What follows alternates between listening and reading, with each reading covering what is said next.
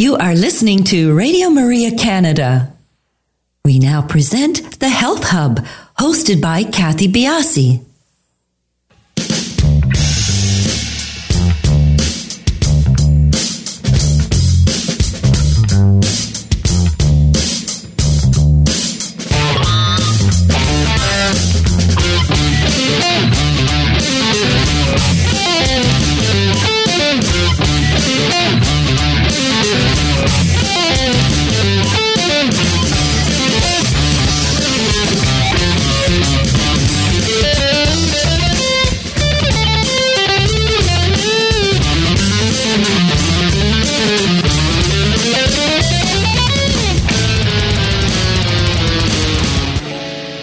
Morning, everyone, and welcome to the Health Hub. I'm your host, Kathy Biase, and along with our producer, Alex Diaz, we would like to welcome you to our show this morning. Good morning, Alex.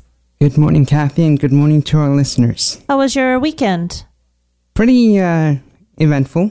Pretty Um, eventful. We had a long holiday weekend here, and it was beautiful. What happened on, on your weekend, Alex? Well, I actually took some time to bake some uh, carrot cake, and on, that was on Saturday. And then on Monday, I actually went to the Danforth Music Hall to take in a concert. Uh, that was a big concert this weekend. That was in support of the victims of the shooting, wasn't it? I'm not too sure that was the same concert that Different I concert? attended, but I attended a, um, a Gary Clark Jr. concert. Very nice. Yeah, he's a blues artist, and I really enjoy blues. Was it busy on the Danforth?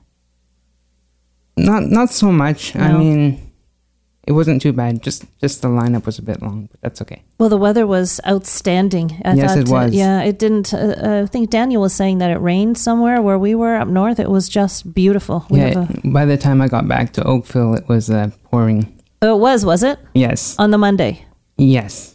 No, we we were quite lucky. We have uh, our family up. We have a Biase bash once a year, hmm so we have uh, all the kids up and brother, my my sisters and my brother in law's up for the weekend, and it's. It's we've been very lucky. I can't. I don't. This might be our fifth, sixth year doing it, and uh, the weather held. It was hot, no question. It was hot, but it was just gorgeous. Wonderful. So today's show is live. Our number is 416 245 1534.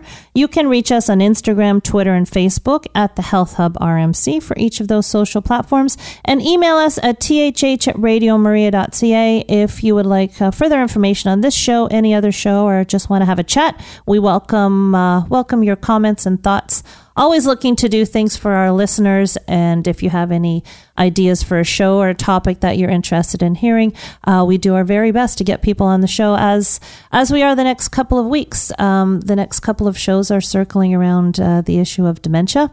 And today's show is with a focus on Alzheimer's. But uh, before we get to that, I'd like to let you know that all of our shows are flipped over into a podcast format. You can uh, find the Health Hub on iTunes, SoundCloud, on any of your favorite podcast uh, platforms. And you can also find our podcasts on the Radio Maria Canada website, which is www.radiomaria.ca. And you can find them on wa- my website, which is simply kathybiase.com. And uh, if you like what you hear, we always appreciate the positive feedback. It lets us know that uh, you guys are happy with what you're hearing, and that's what we're striving to do for you. Our show last week, Changing Conception of the Mind and Healing with Dr. Anna Yusim, is up. It's ready with Dr. Anna Yusim and Pamela Tinkham. It's up and ready for your listening pleasure. But today's show, as I mentioned, is the first of two circling the topic of dementia.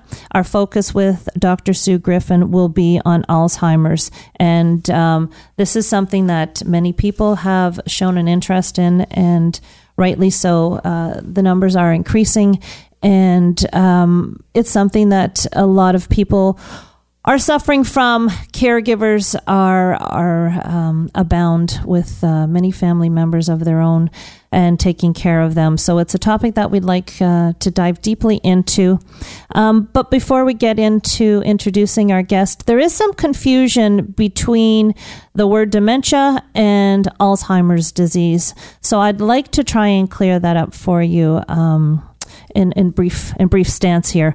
When someone is diagnosed with dementia, they're being diagnosed with a symptom um, of associated things that um, affect uh, a decline in mental function, severe enough to reduce a person's ability to perform regular, everyday activities.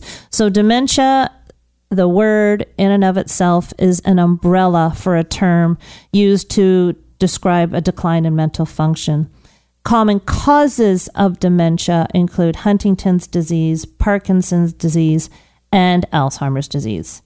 And symptoms of Alzheimer's disease include impaired thought, impaired speech, and confusion. And our guest today is Dr. Sue Griffin, and she received her PhD in physiology at the University of Rochester School of Medicine and Dentistry. She is the Alexa and William T. Dillard Professor and Vice Chairman of Research at the Donald W. Reynolds Department of Geriatrics at the University of Arkansas for Medical Sciences. Dr. Griffin is the Director of Research at the Geriatric Research Education and Clinical Center at the Veteran Affairs Medical Center, a part of Central Arkansas Veterans Healthcare System, and she is Editor in Chief of the Journal of Neuroinflammation. Dr. Griffin's research interests focus on the mechanisms involved in the progression of Alzheimer's disease and other neurodegenerative conditions such as Parkinson's, Down syndrome, head trauma, and epilepsy. Her research has led to a significant breakthrough in the early detection and treatment of Alzheimer's, and it has drawn nationwide, nationwide acclaim for Dr. Griffin herself, the Donald W. Reynolds Institute on Aging, and the University of Arkansas for Medical Sciences. In 2016, Dr. Griffin received the Lifetime Achievement Award from the Alzheimer's Association at its international conference right here in Toronto. Today, our learning points include how might Dr. Griffin's latest discoveries help to determining future treatment for Alzheimer's disease? What do we know that can help prevent or slow the progression of Alzheimer's? And what is autophagy and how is that different in people with Alzheimer's? So when we get back from our break, we will have a conversation with Dr. Griffin.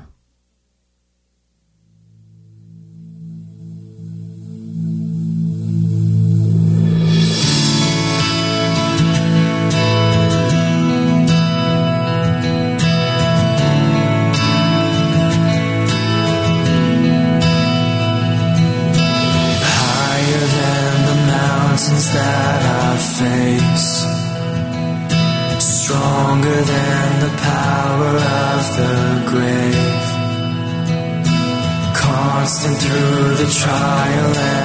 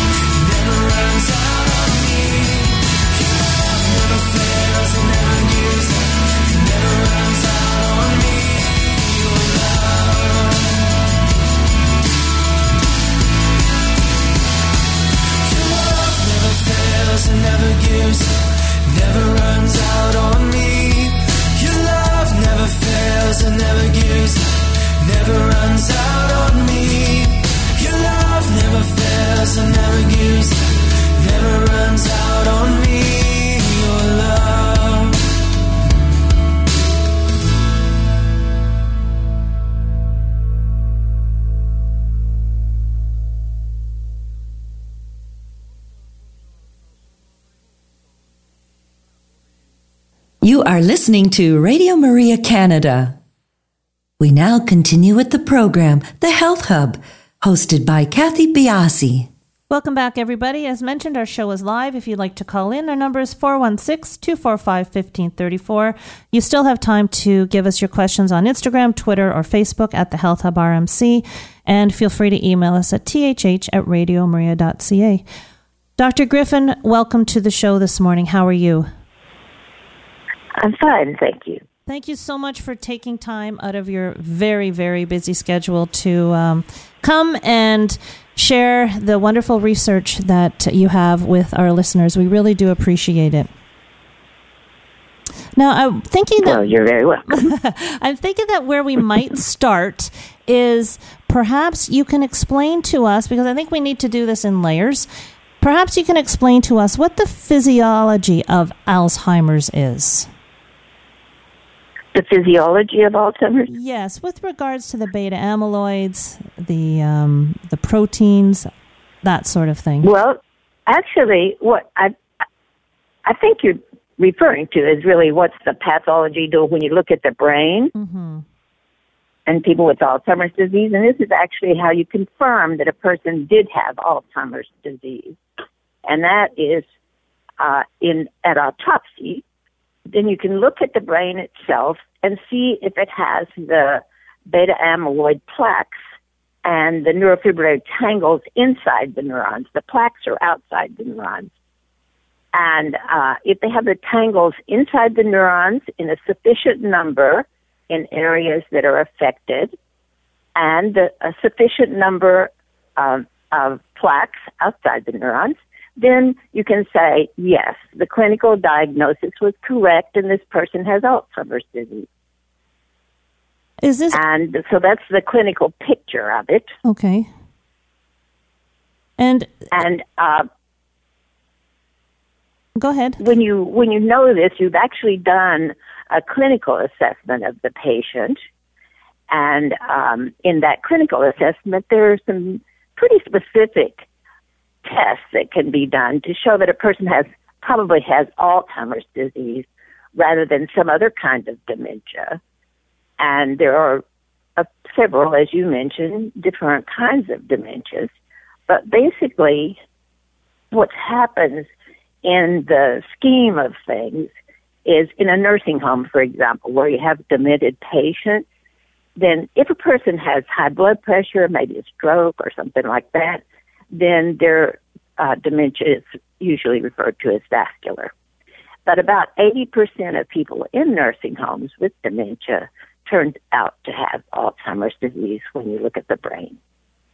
So it's Alzheimer's is the really big source in the general population. Can this only be determined post mortem? Otherwise, you're you're looking at symptoms. Well, mostly you're looking at symptoms, but but we're getting pretty good at at knowing whether or not it's Alzheimer's disease by by those mental tests. There was You a know, like, question uh, that there's one that's the Go ahead. there's a one that's called the Montreal assessment, and that's called that's the MOCA for short, and that's the one that has the clock, hmm and then uh, also other tests that really pinpoint pretty well Alzheimer's disease, and then it's confirmed at au- at autopsy. So if if a family really wanted to know, but there are other things, you know, like for example, as I mentioned, vascular dementia. Well, if the person's had serious high blood pressure and maybe a stroke or or a few small ones or something like that, then it's very likely to be vascular dementia. And uh, but then if a person had Parkinson's disease, then you would know it because there are the outward signs of Parkinson's disease that are quite evident. And so, you know, you wouldn't really confuse those two. And so, and they're sort of the big three, uh, Alzheimer's and, and then other ones that can cause some dementia for one reason or another. And then like Huntington's, for example, but Huntington's, so to speak, runs in families because it's a genetic disorder. So, you know, that's not very difficult to detect either. So actually in the clinic, um, when they're trying to differentiate between whatever and Alzheimer's disease, then the clinical diagnosis is usually pretty good. Okay. Now, is Alzheimer's disease the top form of dementia, or would it be vascular? Actually, um, as I was saying, 80% of people in, in nursing homes, which is where oftentimes a person is, is um, living, then they're 80% are, are, have Alzheimer's. So it's pretty much the big one. The big one. And, and one of the things we know about uh, dementia and other kinds of diseases um, is that basically there are some lifestyle changes. And of course, there's always genetics. Like if you have a family history where, you know, for example, your one or both of your parents have Alzheimer's in their background, you know, like maybe uncles, aunts, uh, parents, then you have an increased risk because of genetic causes. But um, and the one that we were studying recently, ApoE4, um, if you inherit both copies of that gene, that it's a variant of ApoE, apolipoprotein E, then if you inherit that uh, gene sequence from both of your parents, then you're at a 12 to 15 times um, risk for Alzheimer's compared to a person that might have the three variant or the two variant. So, this is the center of the research, your most recent research and finding. And I want to dive into that. But I think it might do us all well to step back. And uh, you spoke about the apolipoproteins. Now, before we get into the variants and what your discoveries are, perhaps you could explain to us what apolipoproteins are and what their normal function within the body is. Well, they have a very important normal function, and that function really is to carry lipids and give them into cells. And of course, it's very important to regulate in and out of lipids.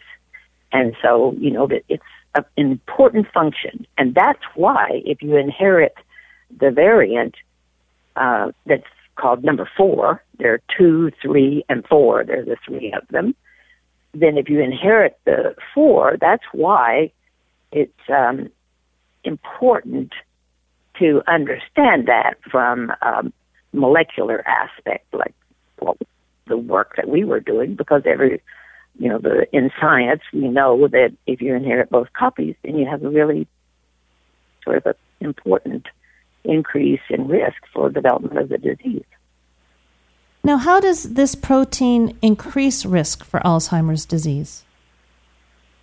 Well, what we did, and this is sort of uh, jumping to the end, but that's correct. That's what we do in science. We jump to the end. We make a guess or a bet or or an idea. We try to act like it's not a guess at first, but based on information like it's important.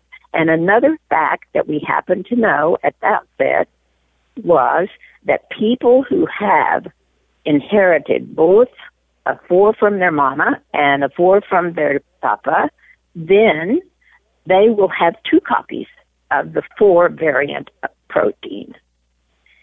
And if they do, if you just look at the brain at autopsy and look at a section of the brain, you'll see that they have noticeably more of those A beta plaques outside the neurons and tangles inside the neuron. So then that's where you can make the guess.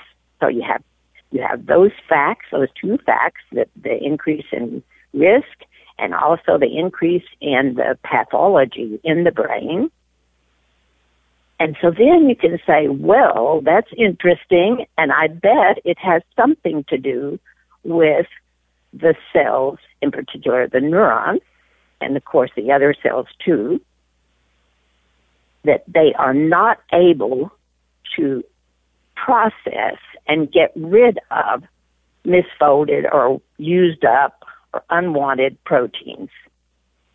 And when that happens in a cell, then that is not good.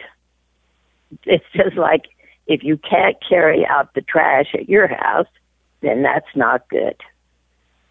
So that's sort of a, a little précis of the whole idea that we went with, that we started with. So in science, basically what you do is you know something. You know, in other words, you've got fact one, fact two, maybe many. And then you say, based on those facts, then I propose or I hypothesize that X will happen. And what we proposed was that the cells would not be carrying out the trash. That is, they would not be doing the best autophagy. Now, is that with one or both? Now, is one negative APOE4, or does it take two of them to have this negative impact? It does not take two. Because if you have one four, then you aren't quite as good. And then if you have two fours, then you are not good. Of course, people live long lives with four. You know, you can get to be 40, 50, 60, or whatever. You know, people live with this, but it's just a lifetime of not doing as well. Mm-hmm. And of course, this isn't just in the brain every cell in the body has to uh, perform autophagy, or could I just say carry out the trash? Yes, I think it's important that people understand what autophagy is because the APOE4 yeah. is affecting this. So maybe you could go down there and talk about what autophagy is. Okay, well, basically, autophagy is there are, are two mechanisms in the cells, and one is to get rid of uh, what I think of as small things. You know, like you have uh, you have a protein that is spent. You know, proteins are recycled, so you can uh, reuse the amino acids that make up every protein, and then you can use it to make a new protein or that same one or whatever protein you want. And so that is that kind of rid- ridding the cell of unwanted things is the proteasome. And then there's another um, way of getting rid of larger things. I think of them as larger things. Like there are these things in the cell called organelles, and one of the organelles is um, the mitochondria. And those are where we get our energy from. And so those cells, and it's really important, of course, and then when they're uh, old or used a lot, then they need to be recycled so they're bigger. And there's another system for dealing with bigger things, and that's the lysosome. So things are chewed up a little bit and then put in to the lysosome. When they're dumped into the lysosome, it's a big sort of like a vat of acid, so to speak. And there, uh, the, that those uh, waste products then are degraded and carried out of the cell.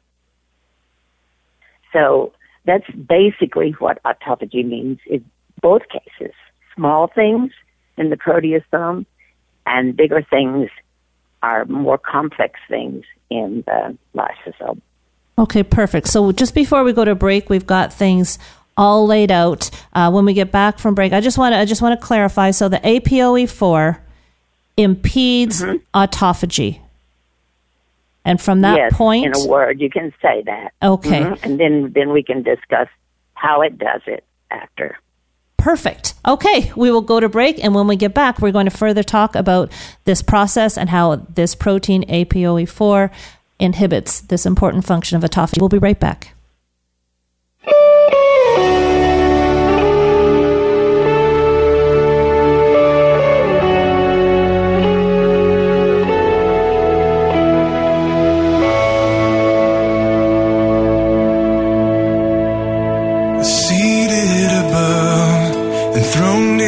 Father's love.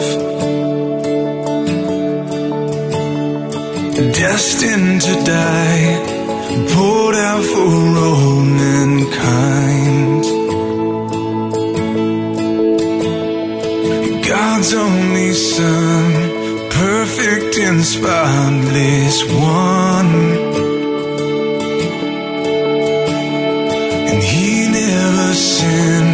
Suffered as if he did.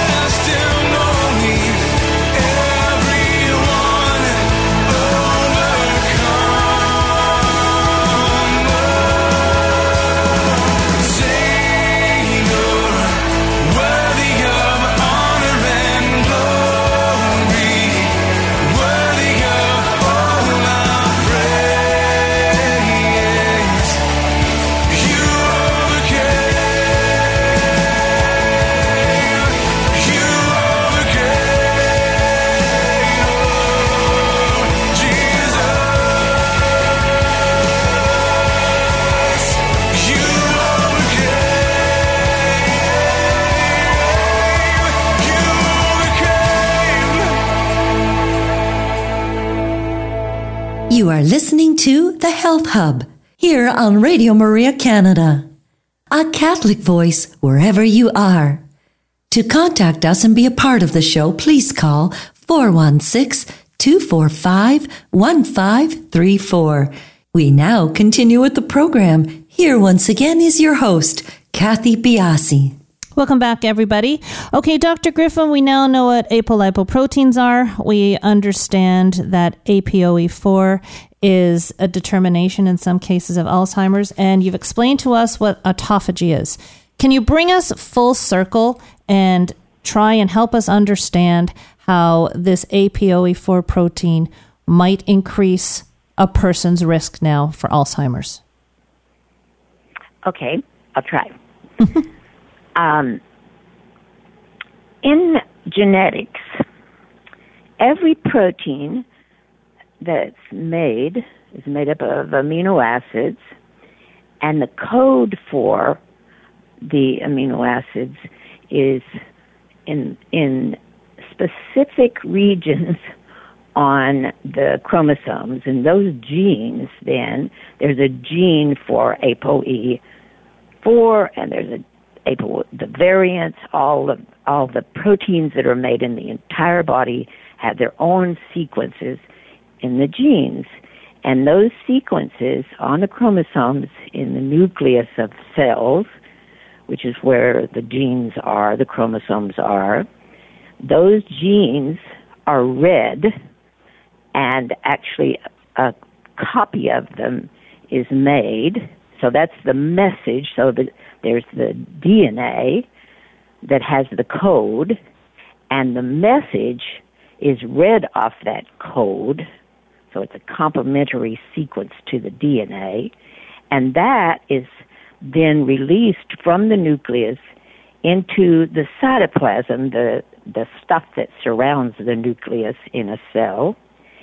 And there, that code that's in the message is read off, that is, it's translated into the protein. And they're all perfectly made to uh, be just as they are coded by that message. And some genes have, some uh, genes or proteins have variants. So when the protein is made, there are variants of the protein, and those variants, ApoE4 is one of those variants. And, you know, there are probably many, many proteins, and we know already that there are many proteins that have variants. And usually, why you call them variants is because there's the one that's most commonly expressed in the population. For example, about 85 or so proteins uh, percent of people have ApoE3. They've inherited three from both of their parents. And so they then are the, the what we think of as the normal, the the most common, ApoE33. And then there's another variant, that's ApoE2. And really, a small percentage of the population have that, maybe 3 or 4 or 5 percent. And then there's about 15, 12, 15 that have ApoE4. And the rest of all, all of us, I happen to know I'm 3 3. So the rest of us are very likely to have a 3 3. And the variants uh, are different enough that sometimes they convey to the individual a risk for that, this, that, or the other. Or maybe they give a real advantage.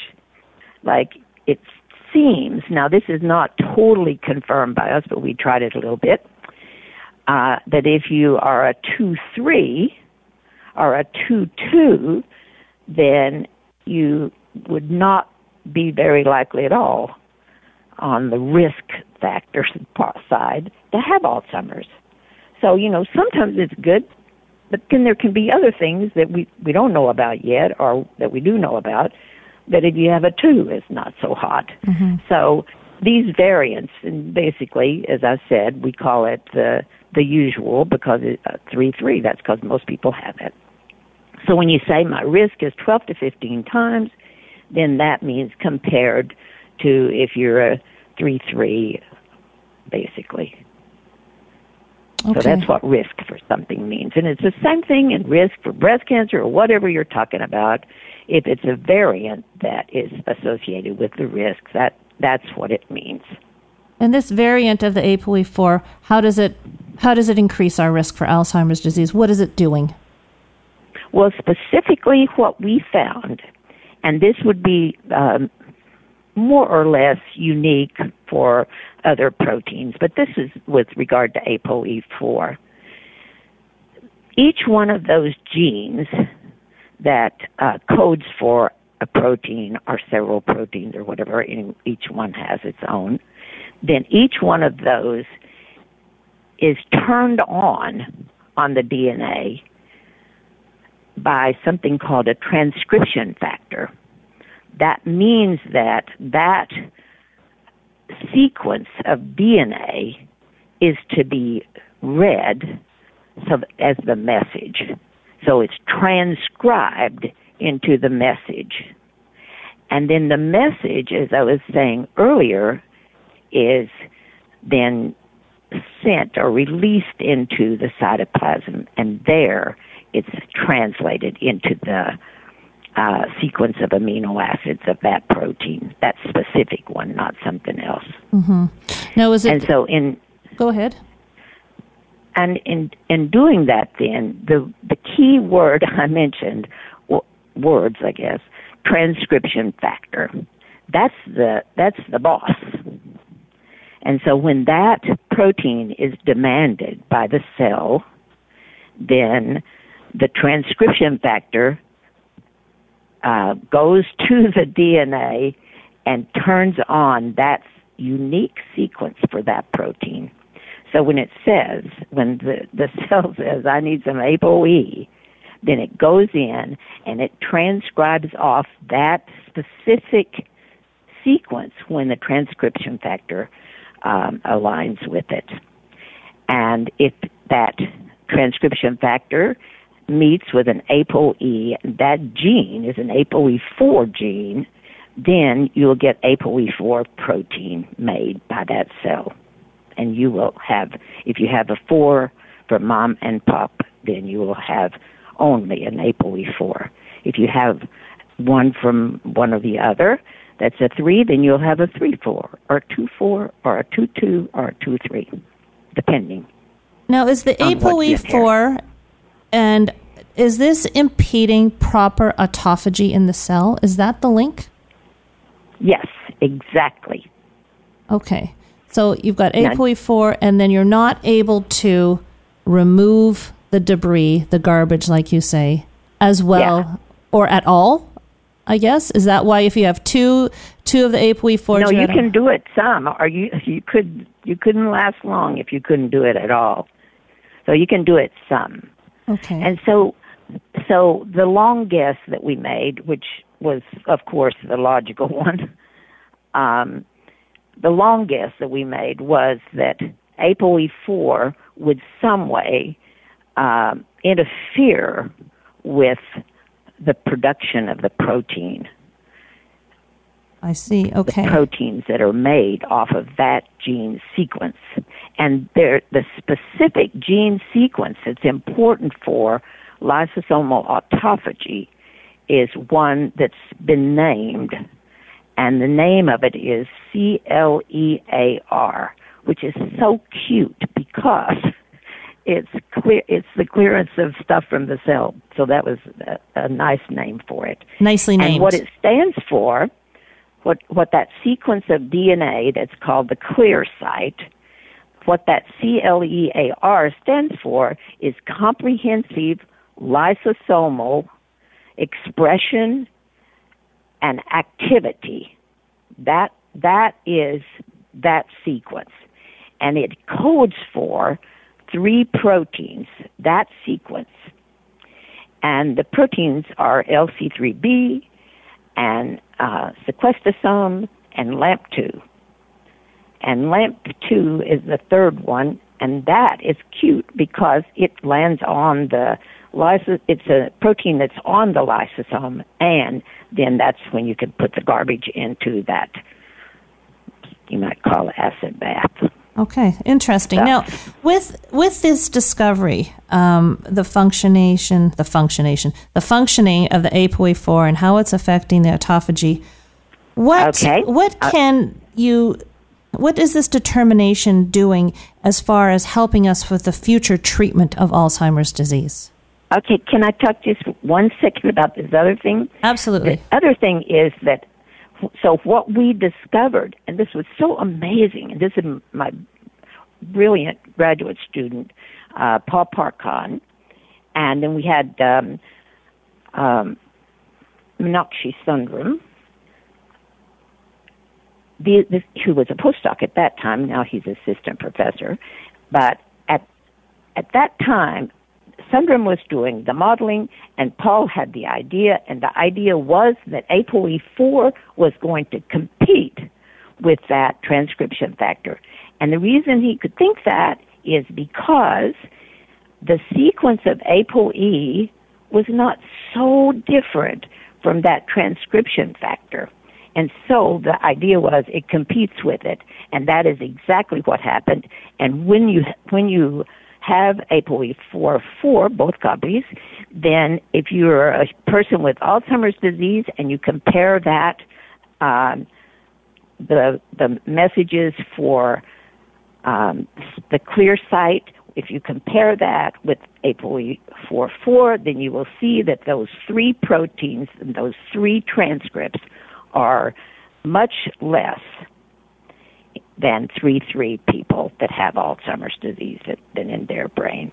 Fascinating. And so it, we certified it in Alzheimer's itself in people with 4 4 versus those with 3 3.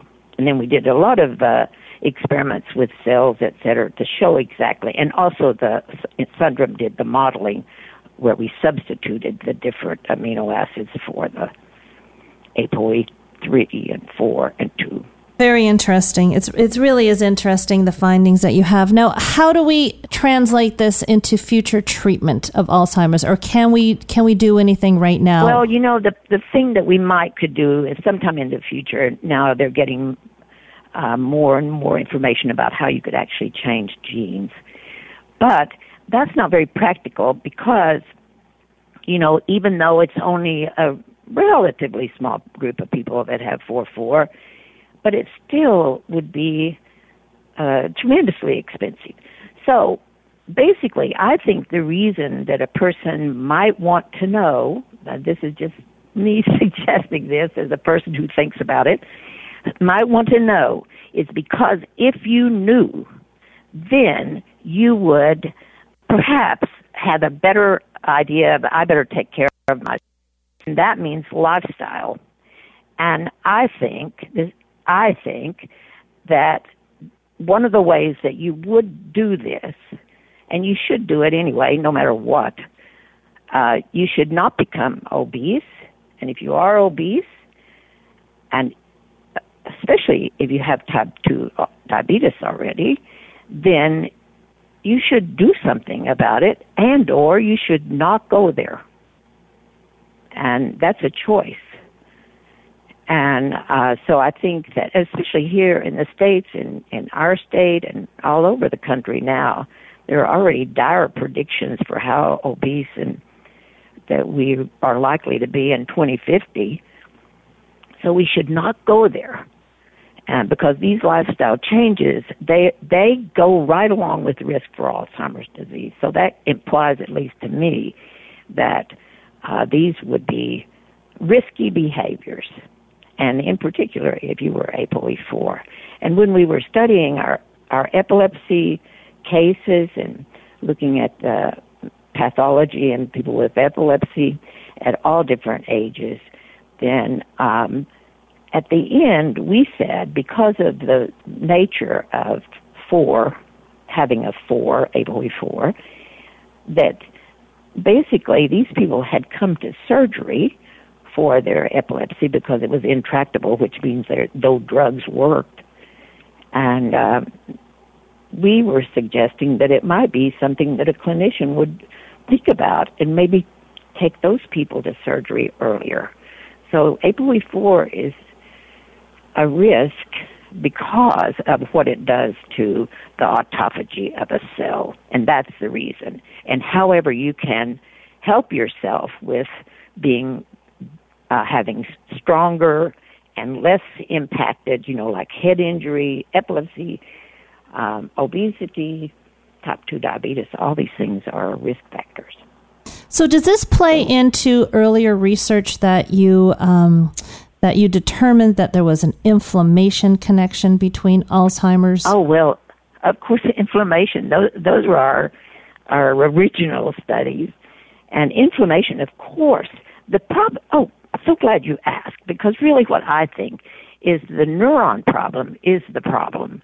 So if you have a, a TBI, which people talk about now, or you have uh, head injury, in other words, or epilepsy, or, or any of those other things already mentioned, if you have those things, then those are negative impactors for neurons, nerve cells in your brain. So you don't want to have them, but sometimes you do anyway. And so in those cases, the problem is the neuron. The neuron or the nerve cell, that is the cell. And that sets up a process, and it can be for the good in the short run, acute phase. And, and that when that happens, the neuron signals to these cells that are immune cells in the brain. They're the innate immune cells in the brain. That means they're there. And they stand like guards by uh, neurons. And the neuron lease, releases a factor onto the, to the glia. And those glia then begin to make this small protein that's just like the one in your knee made by macrophages. And that protein is interleukin 1. And that is released back onto the neuron to try to help it, I think. Uh, and it codes for the beta amyloid precursor protein. And that is a, a membrane protein that must be there. And when you have a small acute accident, like, you know, a little bit of a bump on the head, then when you have that and the neuron's impacted, then it makes the beta amyloid precursor just in case the membrane is hurt. The membrane of the cell must stay intact. And that, that protein, the beta amyloid precursor protein, is inside and outside. So it's like a, a little uh, hair growing out. And the end of it that's outside the cell can be cleaved off. And that thing is called alpha secreted APP, SAPP alpha. And that is what activates that glial cell and what causes it to make the interleukin 1. And it codes, then, then that causes the neuron to make helpful proteins like that membrane protein and like proteins that are necessary for the synapse. That's the alpha synuclein and other proteins that are helpful. But over time, then you make so much of that BAPP, you will be able then to cut off of the in, outside and inside piece the beta amyloid. That's the plaque. Okay, so And now it- if we go full circle on this, and I could be totally wrong with mm-hmm. where I'm going, increased inflammation creates more of this plaque. And then if you have the APOE4, you have an inherent inability to effectively or at its highest potential remove this plaque. Okay, if you get tired of, of doing these podcasts, you can come down and work in the lab because that was excellent. It's just true, true. uh, so that's Okay, is that the tell you- function? It's pretty much it. Awesome. Okay. So, and but the but reason for that is because the plaque itself is um, making a ne- negative impact on that neuron. That's why. And so you create a self-propagating cycle. The plaque, then you have a plaque. You don't have one at first. You have a plaque, and the plaque itself is uh, hurting the neuron, and the neuron responds by making the microglia or the or the astrocyte make more IL-1, the interleukin one, and that now impacts again the neuron and over and over and over mm-hmm. again. And the interleukin 1 also increases the production of the tangled up protein. So you can see that you can have potential with the tangle protein and the A beta for Alzheimer's disease. And then the alpha synuclein that I mentioned about the synapse, there, alpha synuclein is what's in the Lewy body that characterizes Parkinson's disease. So you can have Alzheimer's with Parkinson's or vice versa. It's a fascinating topic, and um, it's it's so important. You know, the question is whether you want to know if you've got this protein. Um, we're still, Sure. I guess, it's you're not at the stage where you're able to do anything when you have this except understanding this actual mechanism that we just talked about. And I think you mentioned about lifestyle, about decreasing inflammation, and I think you know as we as we end the show today. Um, You've brought a lot of hope, I think. You know, the, obviously, and congratulations on that uh, Lifetime Achievement Award in 2016. I'm a couple of years too late, but uh, that is a, an outstanding award um, that you received. But you're giving people information, and information is powerful. And, you know, I think that we'll wrap it up on this positive note that there are things that can, if nothing else, slow down this process. And um, I'd really like to thank you for taking the time. I know you've been all over this last week, all over the world. So I, I do appreciate you coming to the show, and uh, you've really enlightened me, and I'm, I'm sure our listeners. So, everybody, um, if you have any further questions for Dr. Griffin, I'd be happy to field them for you and uh, send them her way. Fascinating topic. And do remember that we have a second part of our show next week on dementia, and we will talk to you, everybody, next week on the Health Hub.